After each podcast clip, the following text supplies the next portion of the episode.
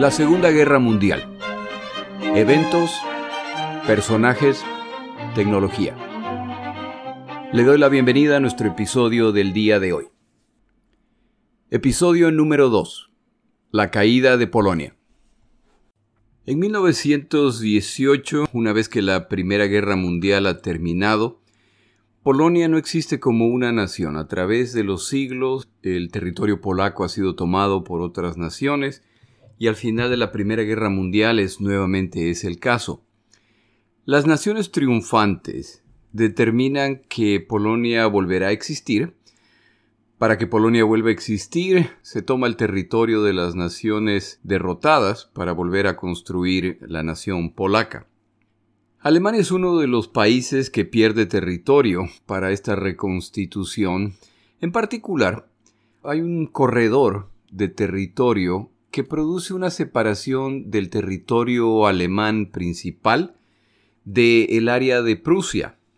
Esta separación que en 1918 simplemente se acepta con la llegada de Hitler, esta es una de las tantas decisiones tomadas por la comunidad internacional y los vencedores de la Primera Guerra Mundial, que Hitler va a empezar a desafiar. Poco a poco él ha ido desafiando algunas de estas decisiones hasta el punto que Hitler y el Estado nazi han desarrollado una especie de modus operandi. Básicamente funciona de la siguiente forma. Se busca una causa de tensión, real o imaginaria, y desde ahí Alemania empieza a incrementar la presión. En el caso particular de Polonia, tiene que ver con este corredor que separa la parte principal de Alemania de Prusia, y específicamente de una ciudad llamada Danzig, que conservaba muchísima influencia alemana. Alemania em-, empieza por encontrar problemas, en este caso el problema con Polonia tiene que ver, entre otras cosas, con los caminos de este corredor que llevan a Danzig. Alemania empieza a mostrar su descontento con esto. Como se ha dicho, usualmente lo que hace Alemania es ir escalando la situación hasta que Alemania da señales de que va a tomar una decisión radical. Usualmente la comunidad internacional se apresura a tratar de apaciguar a Hitler, en particular el primer ministro británico Chamberlain y el primer ministro francés Daladier. Estos primeros ministros que representan a los países más poderosos de Europa, llevan años tratando de apaciguar a Hitler, tratando de encontrar ese medio de solución, y Hitler reiteradamente lo que ha hecho es seguir lo descrito. Hay un problema. Hitler empieza a escalarlo, amenaza con algún tipo de decisión drástica. La comunidad internacional trata de apaciguarlo. Al final, Hitler hace lo que quería hacer, pero también se compromete que eso es lo único que tiene planeado. La comunidad internacional mira para el otro lado y ahí queda la situación hasta la siguiente vez que Hitler tentar este plan nuevamente. Ya desde 1938 está volviéndose muy claro que Hitler y Alemania están en un plan de expansión. En cierto momento se tomará una decisión vergonzosa relacionada con Checoslovaquia, cuando Hitler habla de zonas de Checoslovaquia de gran influencia alemana, que él considera que deben regresar a Alemania. Y se toma una decisión, básicamente, entre Alemania, Inglaterra y Francia, de simplemente quitarle esta zona a Checoslovaquia, sin siquiera el acuerdo de Checoslovaquia. Un evento vergonzoso, pero primer ministro británico y el primer ministro francés están bajo la impresión de que han apaciguado a Hitler. Por lo tanto, regresan a sus países, Chamberlain en particular, muy contento mostrando el documento firmado por Hitler en el cual él lo interpreta como que habrá paz en Europa. No tardará mucho tiempo antes de que Hitler y Alemania se tomen el resto de Checoslovaquia. La consecuencia de esa acción Ninguna. La comunidad internacional mira para el otro lado. En 1939, la situación con Polonia es muy similar. Se ve que se está incrementando el nivel de tensión, que Hitler está amenazando con una acción drástica. Es tan claro que británicos, franceses, se reúnen con los polacos en marzo de 1939, básicamente para comprometerse con Polonia que si Alemania ataca a Polonia, Francia atacará por tierra desde el lado oeste y Gran Bretaña bombardeará las zonas industriales y parte de Alemania. La intención es calmar a Polonia y evitar que Polonia vaya a dejarse provocar por Alemania de forma que hay un conflicto en el cual Alemania alega que no fue Alemania quien empezó, sino que fue Polonia.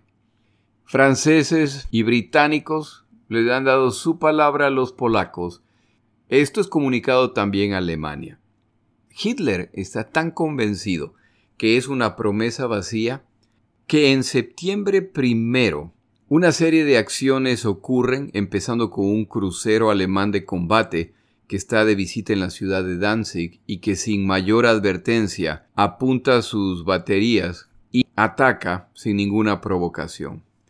Más tarde esa misma mañana, estamos hablando de las 4 de la mañana de septiembre primero, 1.400 aviones de ataque a tierra, bombarderos ligeros y cazas de combate alemanes cruzan la frontera con Polonia para empezar el ataque. No hay una declaración de guerra, Simplemente estos aviones cruzan la frontera polaca con el objetivo de destruir a la Fuerza Aérea Polaca, destruir centros de comando, instalaciones militares, e inmediatamente el ejército alemán también ingresa. Es un ataque desde tres frentes, unidades blindadas que van a ingresar desde el oeste en la frontera alemano y polaca, desde el norte, desde Prusia, y desde el sur, Eslovaquia, desde los territorios recientemente conquistados por Alemania. Chamberlain y Daladier, los primeros ministros británico y francés, intentan convencer a Alemania de que se retire. Para el 3 de septiembre concluyen que no ocurrirá y Gran Bretaña y Francia declaran la guerra a Alemania. Esta declaración de guerra, por supuesto, es muy bien recibida por los polacos. Pelear una guerra a dos frentes es algo que ninguna nación, si puede evitarlo, va a hacer.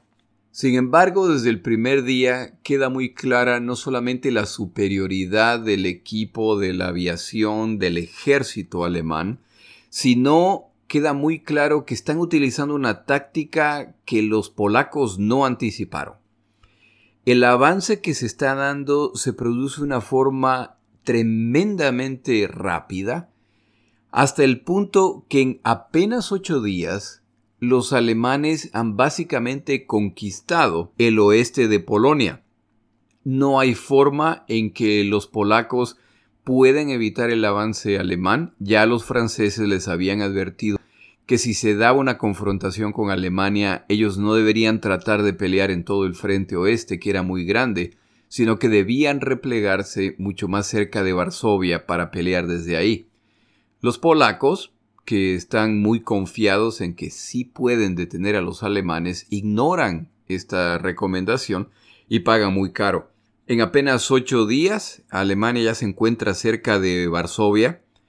El ataque que se está produciendo es indiscriminado. Hay reportes ya de civiles que simplemente tratan de escapar de los lugares del conflicto y son atacados por la aviación alemana. No hay ningún tipo de respeto a los civiles, los ataques se los puede considerar indiscriminados y si el ataque a civiles causa más confusión en la retaguardia, complica más la llegada de refuerzo hacia el frente polaco, se ve que los alemanes lo ven como un objetivo militar perfectamente válido. En este periodo tan corto, los polacos han perdido el oeste de su país, donde está la mayor parte de la industria. Para mediados de septiembre, Varsovia está cercada. Los militares y el gobierno polaco deciden que Varsovia no se rendirá. Varsovia se la venderá cara, creen que tienen lo que necesitan para defenderse y por supuesto siguen con la expectativa de que cualquier día se inicie el ataque francés desde el oeste o los bombardeos británicos. Una vez que Varsovia está bloqueada, la decisión es que se peleará en un conflicto urbano, es decir, casa por casa. Los alemanes tienen otra idea, simplemente bloquean la salida de Varsovia, dejan que la aviación y la artillería alemana sean las que se encarguen de destrozar la ciudad. Los polacos ven su ciudad, que ellos describían como el París del este de Europa, destrozada a través de la artillería y a través de bombardeos, edificios históricos, centros importantes, áreas que no tienen ningún significado militar, no son respetadas, son atacadas igual, se produce una serie de ataques devastadores. Como se ha mencionado antes, los polacos confiaban que el ingreso de Gran Bretaña o Francia ayudaría. En septiembre 17, una tercera nación se involucra en el conflicto y para desesperación de los polacos no son ni los británicos ni los franceses.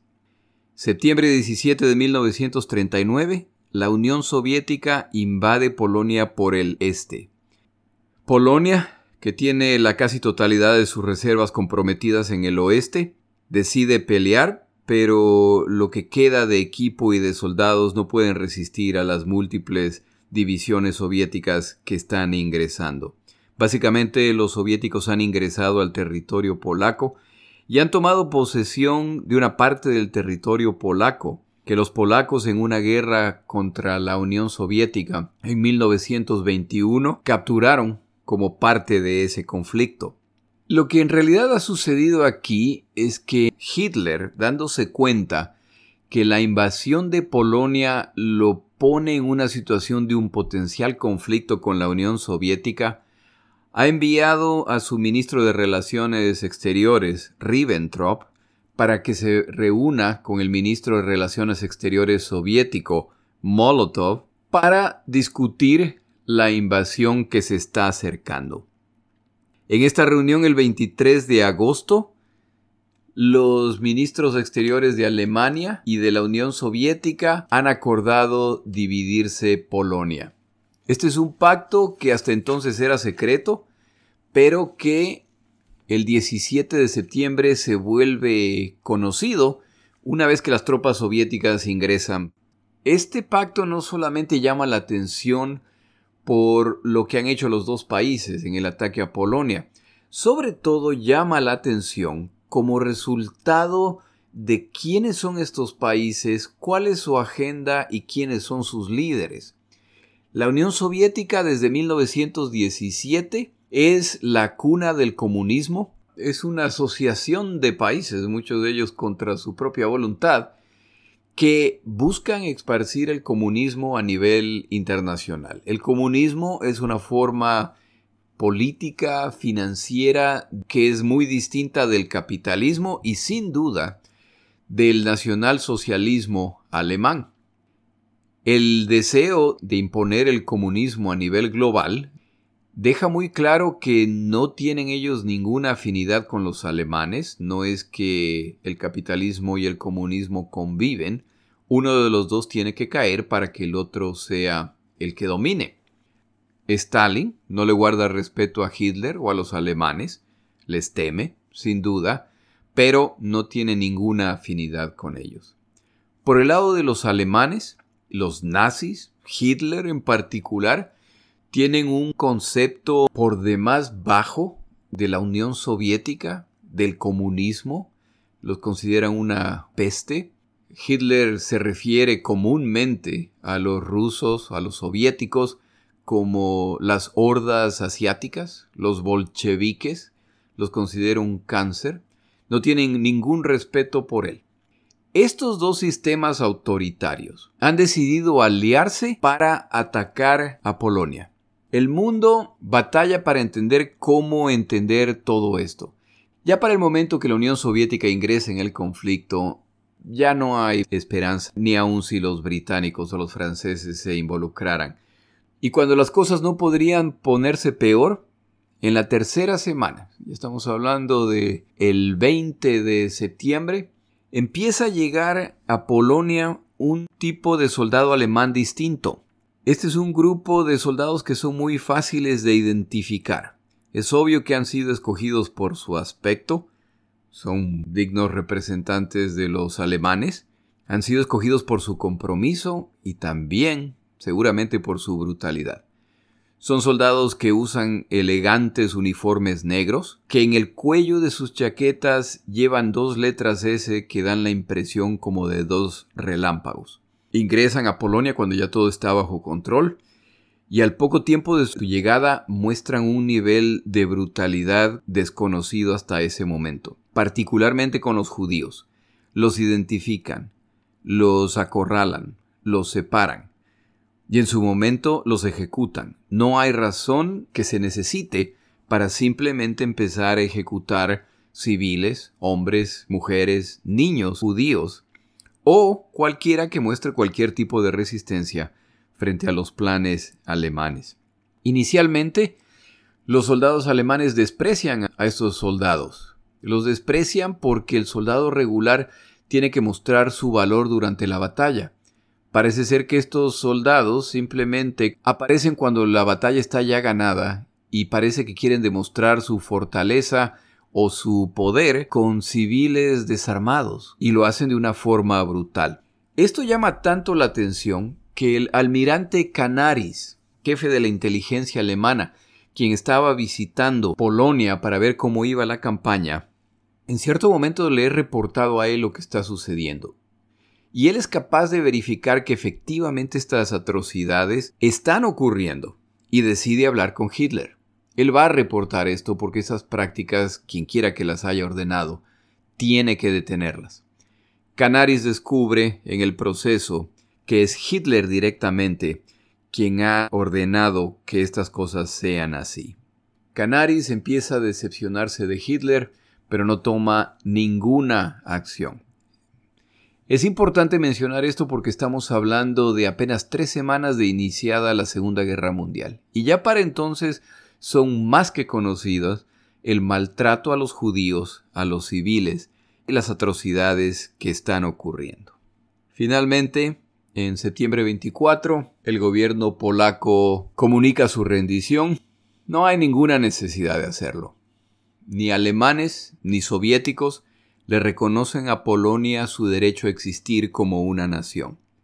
No hay nada que negociar, no hay nada que revisar. Esos territorios serán absorbidos por alemanes y por soviéticos y Polonia no existirá más. La invasión de Polonia se salda con decenas de miles de soldados polacos muertos, con centenas de miles de ciudadanos polacos que serán llevados a la cautividad por los soviéticos y por los alemanes. Hay muy pocas naciones que durante la Segunda Guerra Mundial sufrieron tanto o más que los polacos. Cuando uno se pone a pensar en el tremendo desastre militar, hay al menos dos contribuciones que los polacos hicieron a la Segunda Guerra Mundial en estos días. La primera es un evento que a primera vista es tremendamente insignificante. Un grupo de soldados polacos en el campo de batalla ve un tanque alemán que ha sido destruido pero que está relativamente intacto. Deciden ingresar al tanque y descubren que la tripulación del tanque ha muerto toda. Descubren también dentro del tanque una pequeña máquina. Parece una máquina de escribir de las antiguas. Les da curiosidad y deciden sacar ese aparato del tanque. Sus superiores, revisando la máquina, la pasan a la inteligencia polaca que se dan cuenta que han capturado una máquina Enigma, el gran secreto del ejército alemán para comunicarse de una forma que nadie pueda entender sus mensajes. Esta máquina Enigma, junto con los brillantes matemáticos polacos que llevan años trabajando en descifrar los códigos alemanes, irán inmediatamente rumbo a Inglaterra para que se siga avanzando en el trabajo de traducir los mensajes. Los polacos, de una forma pequeña pero tremendamente significativa, han contribuido a la derrota de Alemania. Hay centenas de miles de combatientes polacos que lejos de regresar para ser capturados, salen de Polonia y se sumarán a los ejércitos de otras tantas naciones donde pelearán valientemente con los aliados hasta poder regresar a Polonia. Destacadísimos un grupo de pilotos polacos que llegan a Inglaterra y que se vuelven parte de la defensa fundamental de una etapa distinta de este conflicto. Las tragedias de Polonia son muchísimas, pero una de las mayores tragedias es de hecho lo que no ocurrió.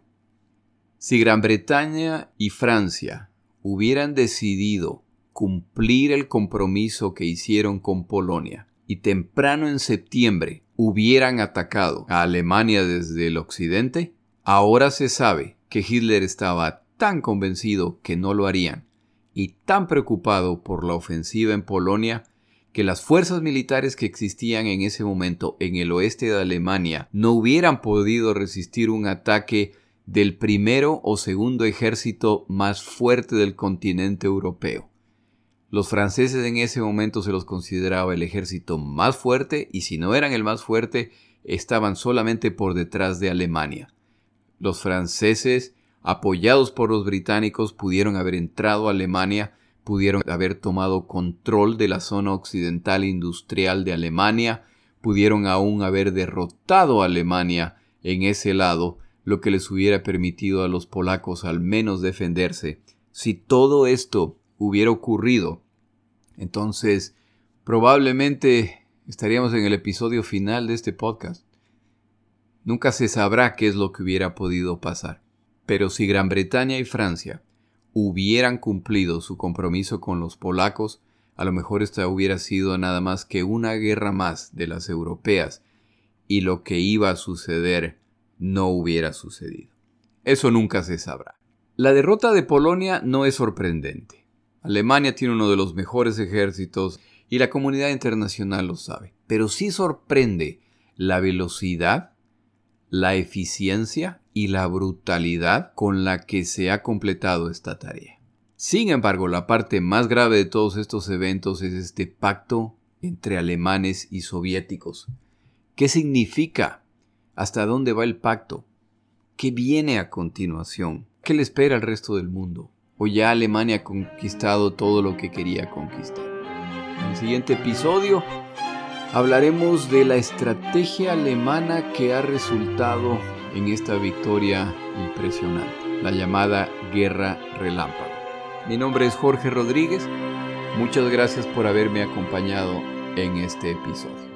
Para información adicional respecto a este episodio, las notas de este podcast, que incluyen la narración de este episodio, así como acceso a resúmenes, videos, documentales y materiales adicionales gratuitos disponibles en el Internet, por favor vaya a Amazon y busque el libro La Segunda Guerra Mundial, Eventos, Personajes, Tecnología. Al comprar estas notas me ayuda y me apoya financieramente. Puede encontrar información adicional en mi página web, lasegundagm.com. Muchas gracias.